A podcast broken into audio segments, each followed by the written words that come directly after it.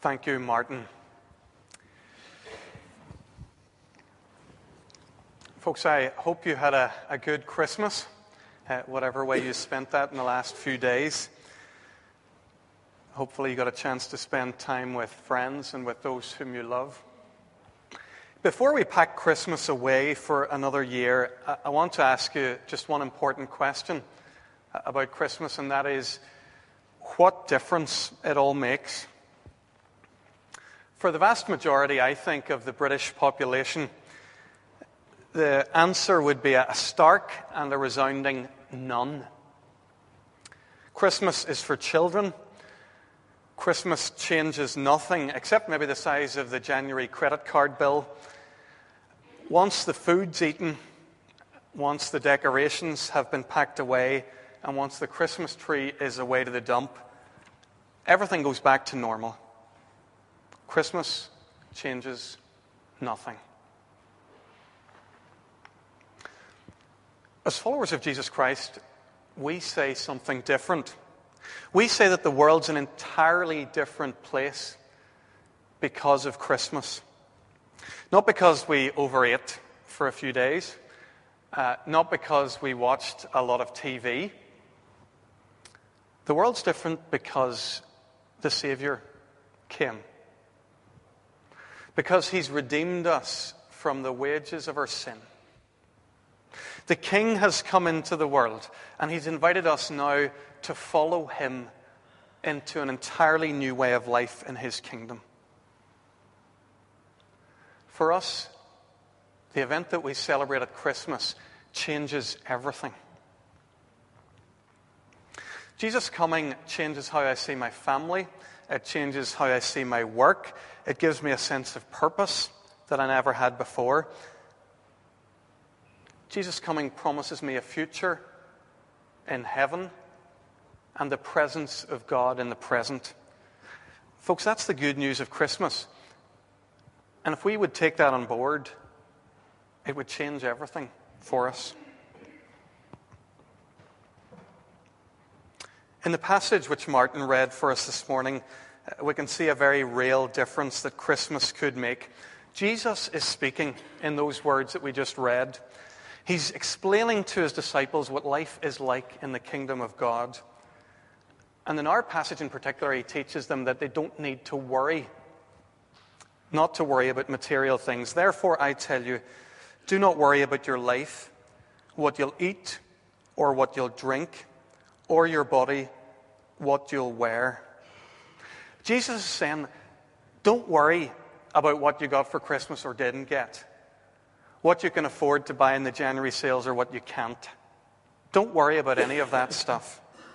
Your Father in heaven is able to look after the birds of the air, the flowers of the field, and He's able to look after you.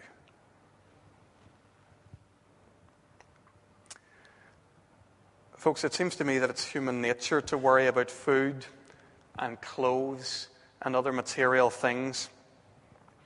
In verse 33, Jesus steers us clear of that normal, seemingly natural preoccupation. And he offers us an alternative. He says, Seek first the kingdom of God and his righteousness, and all these things will be added to you. It's not as though Jesus is really saying food and clothes and, and all the other things don't matter at all. It's just simply that they don't matter in comparison with the most important thing the kingdom of God. Chase after a life with God, Jesus is saying, and He'll take care of everything else. Folks, in a nutshell, this is the difference that Christmas can and must make for us. Jesus has come to be our Savior. And since He is now our King, our lives will be different in very real ways. Stuff is no longer our preoccupation. Getting more and more, accumulating our gadgets, our clothes, and our investments, we, we feel more at ease and at liberty to put those aside because the kingdom of God is becoming more and more our priority. It struck me as I was thinking about this that that phrase, seek first the kingdom of God, it, it sounds like a really nice invitation, like an easy thing to do. And the wee song that we grow up singing doesn't help. You know the one, Seek ye first the kingdom of God and his righteousness, and all these things will be added unto you. Alleluia, alleluia. And then you look to the right or the left, and somebody else starts singing, and the parts all kick in, and we're all smiling, and, and it's all very easy as though seeking first the kingdom of God was the most natural and easiest thing in the world. The history of the Christian church, and, and probably, if I'm honest, my life, is a demonstration that it's not so easy to seek first the kingdom of God, as the little song maybe makes out. In his book, The Gagging of God, Don Carson says that there are many Christians who formally espouse the historic faith, but whose heartbeat is for more and more of this world's goods, whose dreams are not for heaven and for the glory of God, but for success, financial independence, a bigger house, and a finer car. Folks, the reality is that we make most of our life's choices in a different way than seeking first the kingdom of God. What we tend to do is we choose on the lifestyle that we want or that we believe that we're entitled to. Then we look for the job that will allow us to earn the money to live that kind of a lifestyle. Then we choose a home nearby to that job or, or, that place where we want to be. And then finally, uh, we choose a church where we can get involved. It's not that we consciously put them in that order. The assumptions about what we make as an appropriate lifestyle are so pervasive. There's so much around us. There's so much the air that we breathe that we automatically, even though we're people of Jesus Christ, followers of the King, we automatically start to live exactly the same life as people around us. We live in the same houses. We drive the same sorts of cars. We enjoy the same sorts of holidays, and so on. And if we can't afford all those things, then we aspire to them. It's not really an issue of whether we have or whether we don't. These are our dreams. These are our goals. These are the things that we seek first. Folks, if it's true that our lifestyle is number one in our lives, if it's the non negotiable, then it must be true that we're not really seeking first the kingdom of God. We've already decided on the lifestyle that we want, the job that will pay for it, the home that will allow us to live that lifestyle. Then we look for a church that will fit in, uh, and we volunteer there or in some other part of Christmas or Christian service. In contrast to seeking first the kingdom of God. The reality is that we settle for what, what I read recently described as a leftover discipleship. We give to God what's left over once everything else is taken care of. We give to God the leftovers of our money. We give to God the leftovers of our time. We give to God the leftovers of our energy because everything else is already in place. what I'm describing here, it sounds so natural that it sounds like it's entirely inevitable. It sounds like we couldn't possibly live a different way. But there is another way. It's the life that Jesus calls us to. The child in the manger became a man who lived and taught us this way of life. He taught us to seek first the kingdom of God. We can live in such a way that knowing Jesus and that sharing Him is number one priority in our lives. Folks, things would need to change for us. We'd need to be more intentional about our lifestyles. We'd need to, to work out what the biblical vision of a good life is and bring our lives under that vision. We'd need to be more intentional about our ministries, the way in which we serve God. Our decisions wouldn't be first and foremost about our lifestyle and then our jobs, but maybe about our, our ministries uh, and how we want to serve God and live for Him.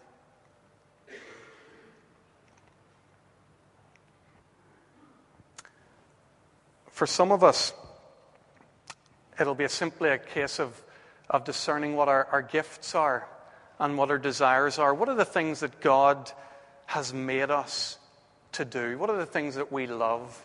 What are the things that, that set us uh, going with a wind in our sails? In, in many cases, those are the things that God wants us to do. We need to consider as well the, the needs of our church and of our community.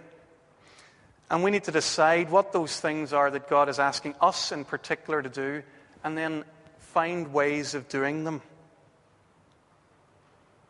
Might mean sharing the gospel with elderly people. Maybe that's something that you love. Well, then find a way of doing it.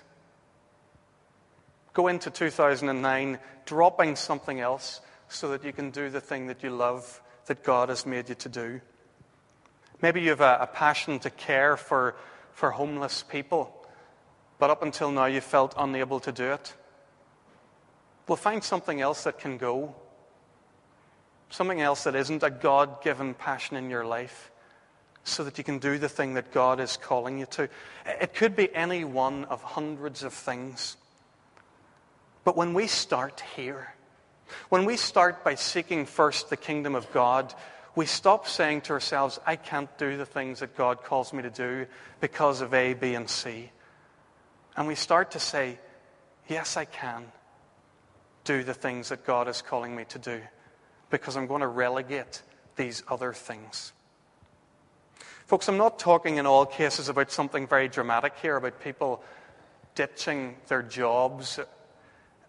For a lot of us, it'll be continuing in the job that we're already in, but it'll be a change of perspective there.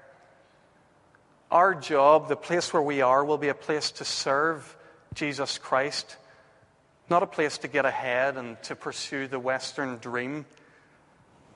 Instead of giving God the leftovers of our time and energy and money, we'll be people who'll be saying, How can I give God my all and use this workplace as the place to do that? instead of a, a leftover discipleship. It'll be a whole life discipleship, and we'll settle for a leftover lifestyle. Whatever God gives us, whatever's left after we've served Him, we'll be content with. Folks, this way of living that I'm talking about here isn't far fetched. It might sound like it is. But I know of people who are living this way. I know of people who have chosen to live in a particular street or a particular neighborhood, not because it's, it's close to their work, but because it's, it's handy for the, the life that they want to live. It's in the community where they want to reach people for Jesus Christ. They've made a strategic decision that I can live for the kingdom of God simply by choosing where I live. I know of people who put a, a cap on their standard of living so they can give more and more of their wealth to, to serving the gospel of Jesus Christ and meeting the needs of the poor.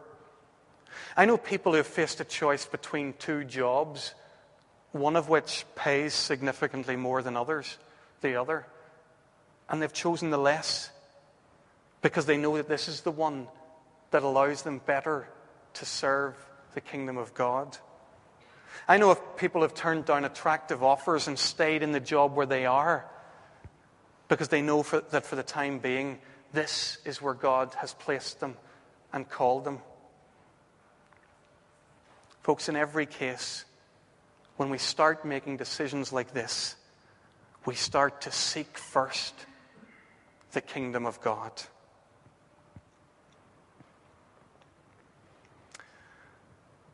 Some people say that Christmas changes nothing. We put away our Christmas box into the roof space, and life goes on as before. But as followers of Jesus Christ, we say something very different. We say that the world is a different place. We have known the grace of God. We've received His Son, our Savior. We have a new allegiance now to the King of Kings. We pay attention to Him. We listen carefully to His call, and we want to live it out at every turn as best we can. This Christmas, and as we go into this new year of 2009, Jesus offers us a resolution that's big enough for this year and for all the years that God will give us. To those who, who have received Him, to those whom He has saved and who now follow Him, He calls us and He says, Seek first the kingdom of God. Let us pray.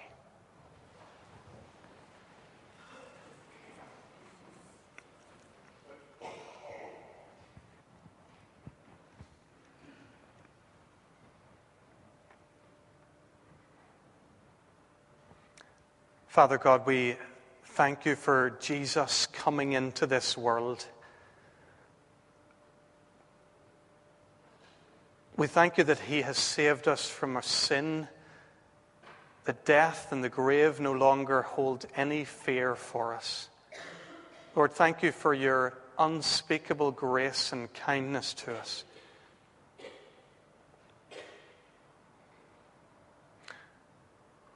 Father God, forgive us for the times when we have lived on as though none of this had happened.